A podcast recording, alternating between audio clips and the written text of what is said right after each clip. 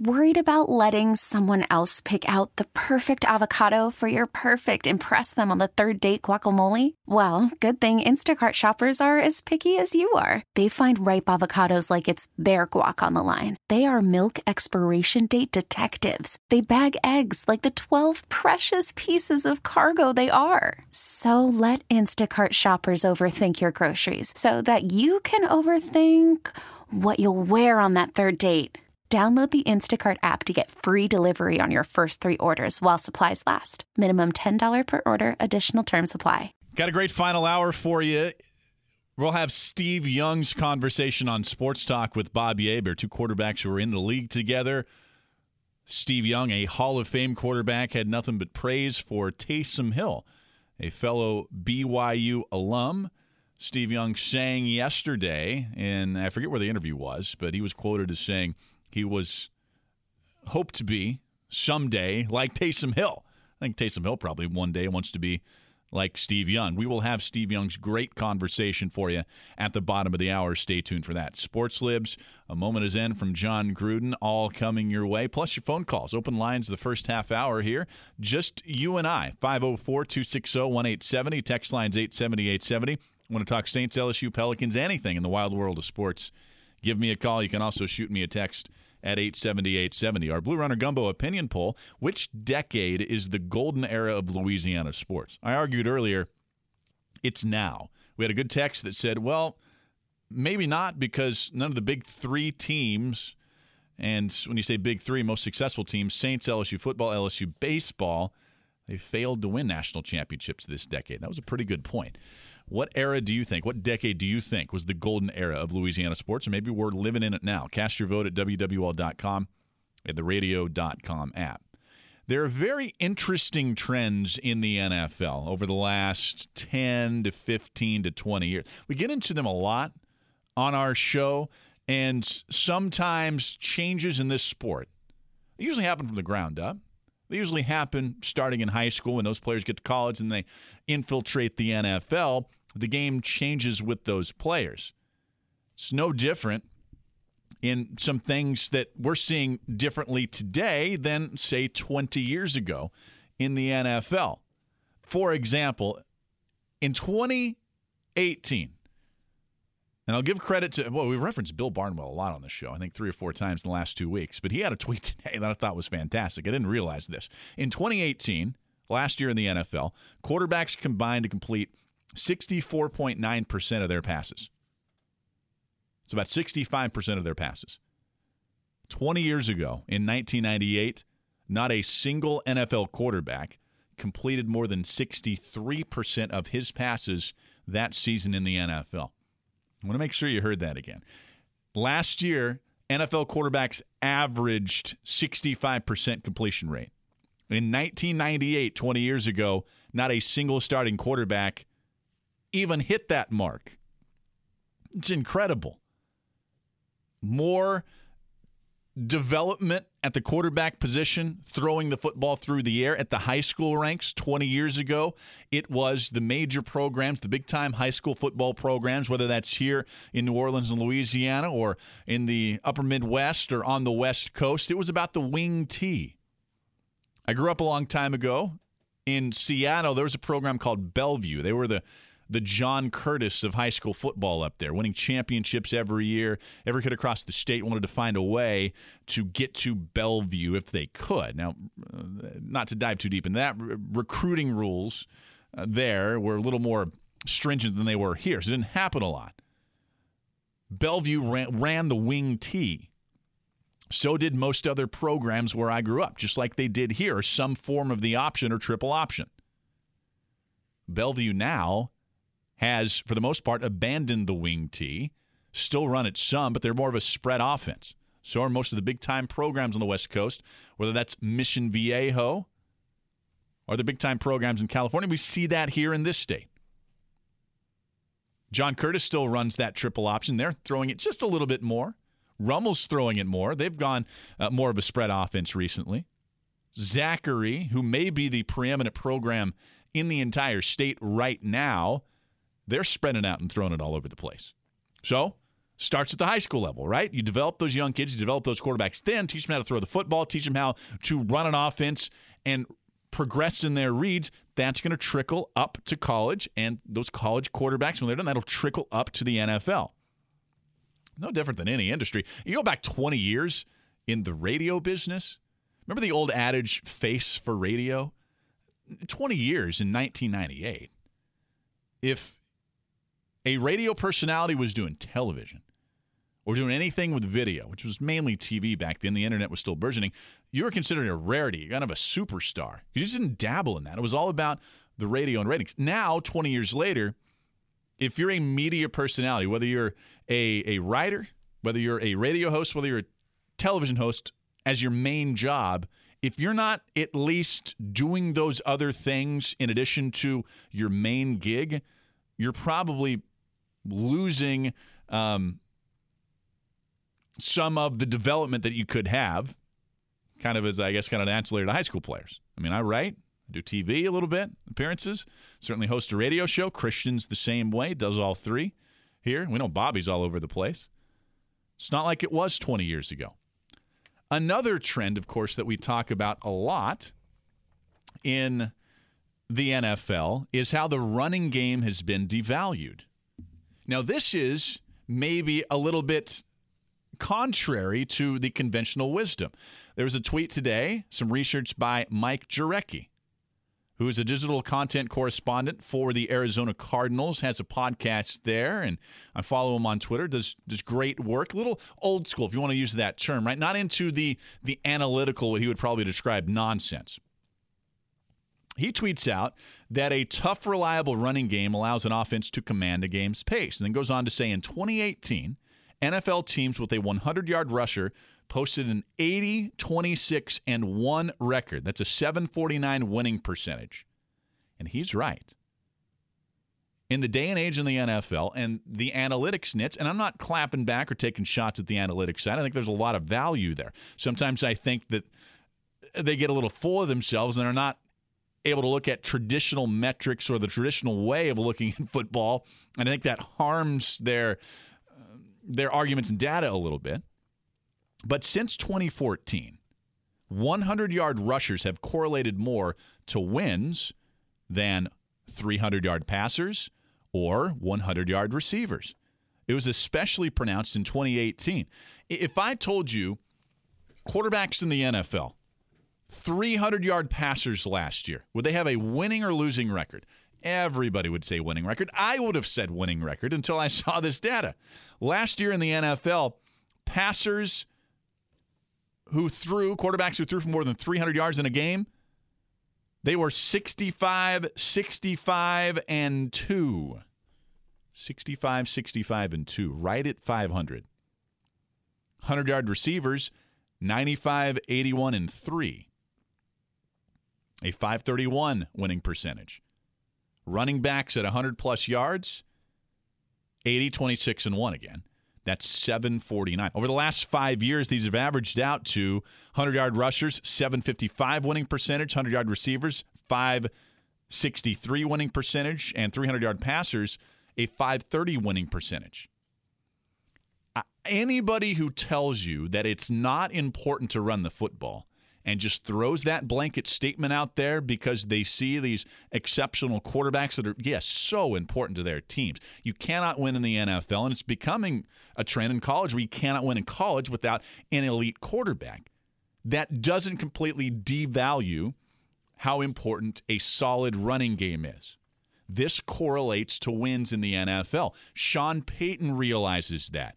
We know Sean Payton's a pass first guy, loves to throw the ball over the field. Well, as Drew's aged a little bit and Sean's gotten a little more wiser, he has developed an affinity for running the football a little more. And it's helped the Saints get back to being a Super Bowl contender in the NFC every year over the last three years. It's very apparent to me. I always chuckle when you have these, um, and very good, very good at what they do. But I think they call, they call themselves, you know, the analytics NFL observers, the NFL analytics squad, analytics peeps, as Mike Jurecki said in his Twitter. I always chuckle when I hear them say, oh, yeah, you should never run the football in the NFL. The data says that so. Yeah, that's just foolish. That's absolutely foolish. You can't throw blanket statements out like this. And, and look, Mike Jurecki did a great job with this hard data that we now have. I loved it. I retweeted it today. You can find it at Seth Dunlap if you want to see what I'm talking about. Good stuff, again, from Barnwell also. Let's go to Tommy in Mobile, Alabama on our phone lines at 504 260 1870. Tommy, welcome to the show. Hey, good evening. Hey. Enjoying your show tonight. Hey, thanks, Tommy. Appreciate it. I just want to, I was wondering, I remember you calling announcing those uh, high school championship games last year. I was just wondering uh, since you do a good job, are you going to be calling any during the season this year? Uh, we don't. What we do, Tommy, on Friday nights, starting at seven o'clock, on WWL, 7 to 10:30 every Friday night. Our first show is September 6th. We have the All-State Sugar Bowl Prep Football Roundup that I absolutely love. And yes, we are doing it again this year. Myself, Alan Waddell, Lou Bowden will be involved when he's not coaching those nights at Shaw.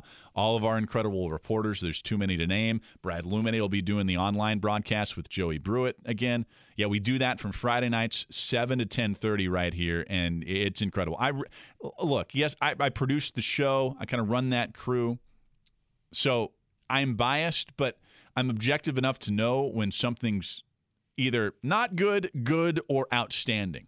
What we do on Friday night, I really mean this. It is outstanding. It is the best high school football coverage in America on the radio that I'm really on the radio, probably TV that night. And and trust me, I'm, I'm paid to study these things. So seven to ten thirty, first show is September sixth. It'll be every Friday after that, and we'll be covering the state championship in the dome, and then we do play by play during the state championships. Well, it's not going to be in the dome, I guess. We're still trying to figure out. I heard some rumors it might be in Lafayette, at least the the public schools, uh, private school side. Sorry, I mean the select school side. We're still waiting to find all that out, but we will be covering it through the state championships this year, and I cannot wait to get out there on Friday night. I believe we just confirmed that our first show will be live from Archbishop Shaw High School. The first game in Catholic League history that will be played on the home campus of a Catholic League school. Shaw finished their new stadium on the West Bank over uh, the spring and the summer, and they're ready to go. It's going to be fascinating. We will have that very historic game for you.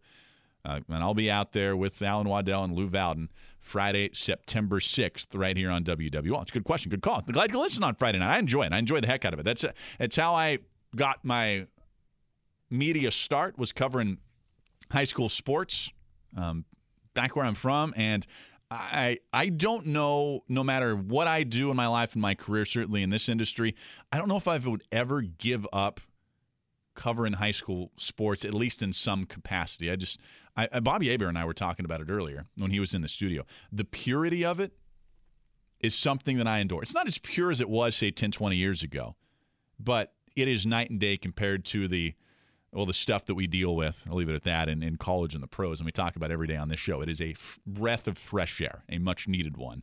High school sports and certainly high school football, especially here in New Orleans in the state of Louisiana. 504 260 1870. Our text line is 870 870. Love to hear from you. We'll take a break. Back with more.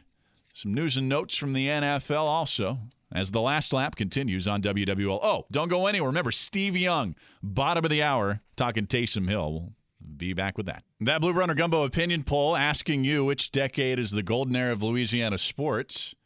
A text from the 504 says the 2000s. LSU football champs in 03 and 07, Saints champs in 09. You throw if 2000 is the start of that decade and not the end. Uh, of course, LSU baseball then two also. Yeah. It's hard to argue that, right? Even though I was opening the show saying right now, but that is very hard to argue.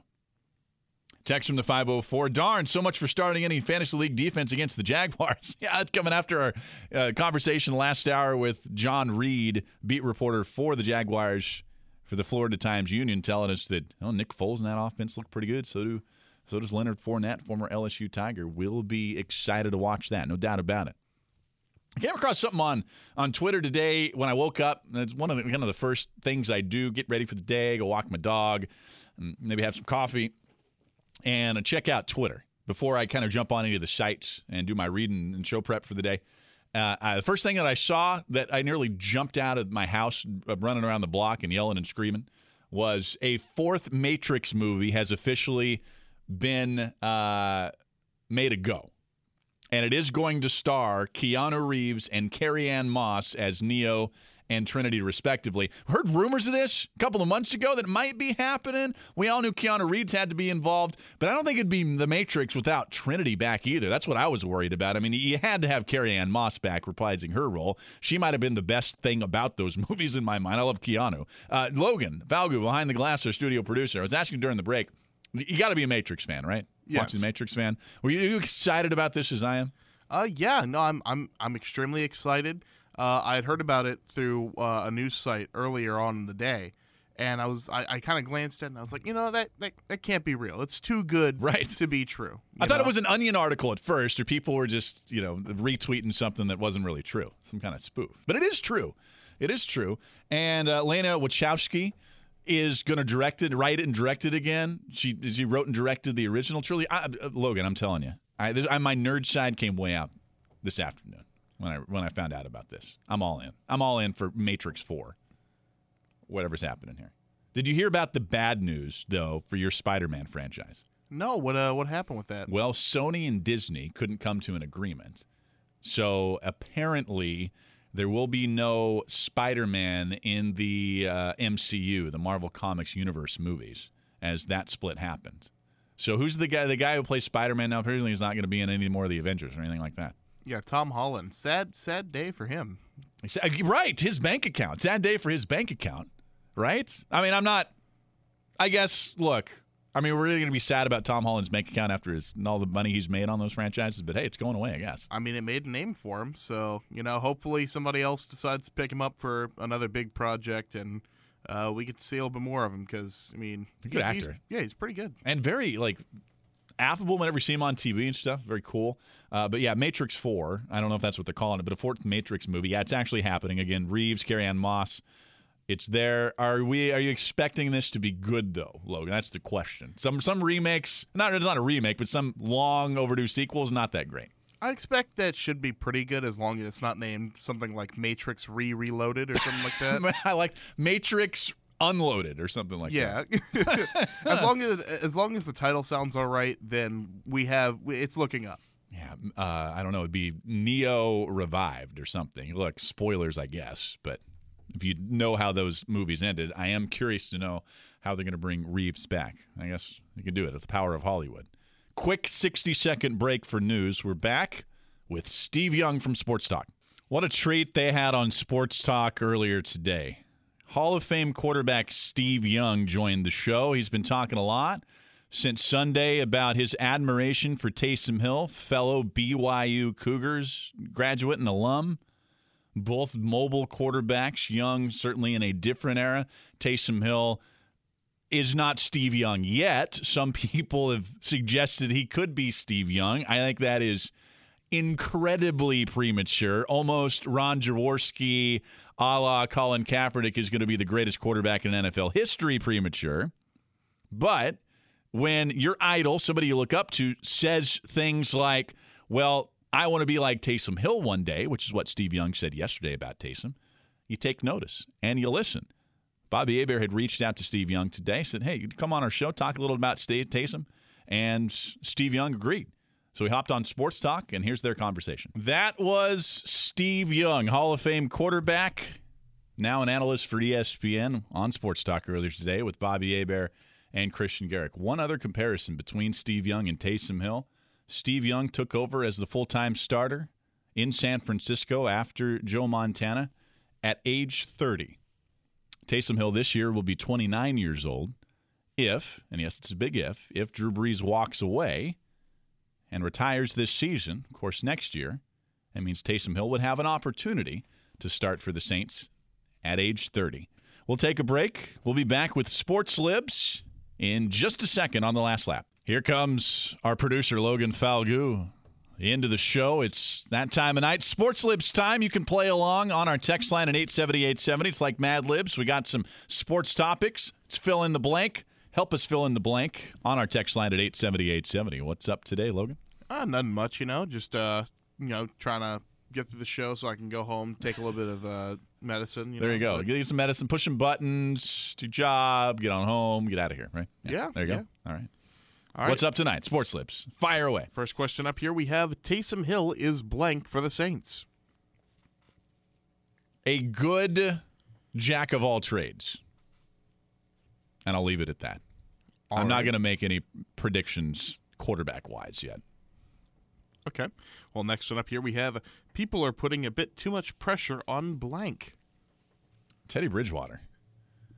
Teddy Bridgewater. One very poor game, and a lot of Saints fans are willing to jump ship on Teddy. I mean, he was very good, or at least good. I don't know, maybe very good is the wrong word. But he was, he was darn good in that first preseason game, especially surrounded by a bunch of second and third teamers. So, yeah, T- Teddy Bridgewater. Like, back off on the hate here, people. Next one up here we have blank needs to step up on the Saints team.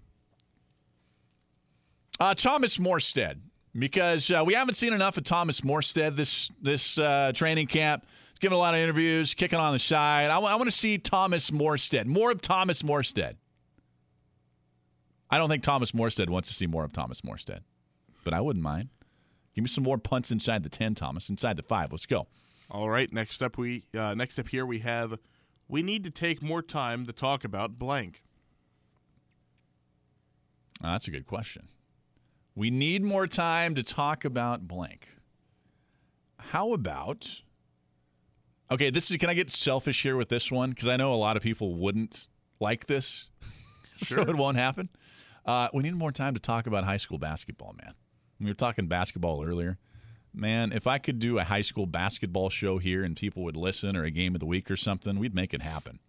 I, it's it's my sport, man. So yeah, give, give me a little high school basketball love, folks. Like flood the WWL mailboxes and Christian Garrick's Twitter account. Say we want some high school basketball in WWL. There you go. All right, and last up here we have I want to see blank more in the next Saints game. Now, how about Marcus Sherels? We haven't seen any of them at all. Like if Marcus Sherels wants to continue to play in the NFL, at least for this team, he's got to get on the practice field and in the game. I mean, he's if he hasn't run out of time yet, it's the next couple of practices and then this Saturday. If he's not out there, it's it's going to be kaput for him. Maybe already is with Deonte Harris and how well he's performed. All right, and that's it. That's Sports Libs. You can answer at 870 870, and we'll read the best answers and responses when we get back. We'll have a final look at our opinion poll and a moment of zen, yeah, from Steve Young to close out the show. I'm Seth Dunlap, wrapping up the last lap next. Oh, I had a great, great show for you today. Thanks to everybody who made it possible. All of our guests John Reed, Amy Just, Scott Alexander, Terry McCormick, and of course, a replay of Steve Young just a little bit ago. Thanks to Logan Falgu behind the glass, Tim Zimmer for booking the show, Diane Newman, our program director, Jordan Fiegel for helping out as well. Here's a final look at our Blue Runner Gumbo opinion poll. Which decade was the golden era of Louisiana sports? 45% of you that responded said the 2000s, 35% said this decade, the 2010s. I'm Seth Dunlap at Seth Dunlap. Give me a follow there, and we'll keep the conversation going all night and all day long when we're not on the air. If you missed any of the show, remember you can get the podcast at WWL.com, the on demand section there, the radio.com app, or Apple Podcast. We'll hand it off to Beyond Reality Radio. But first, as always, here's our moment of Zen. A great answer from Steve Young talking to Christian and Bobby when asked, What was it like following Joe Montana in that pressure? Here's Steve Young. This episode is brought to you by Progressive Insurance. Whether you love true crime or comedy, celebrity interviews or news, you call the shots on what's in your podcast queue. And guess what? Now you can call them on your auto insurance too with the Name Your Price tool from Progressive. It works just the way it sounds. You tell Progressive how much you want to pay for car insurance, and they'll show you coverage options that fit your budget. Get your quote today at progressive.com to join the over 28 million drivers who trust Progressive. Progressive Casualty Insurance Company and Affiliates. Price and coverage match limited by state law.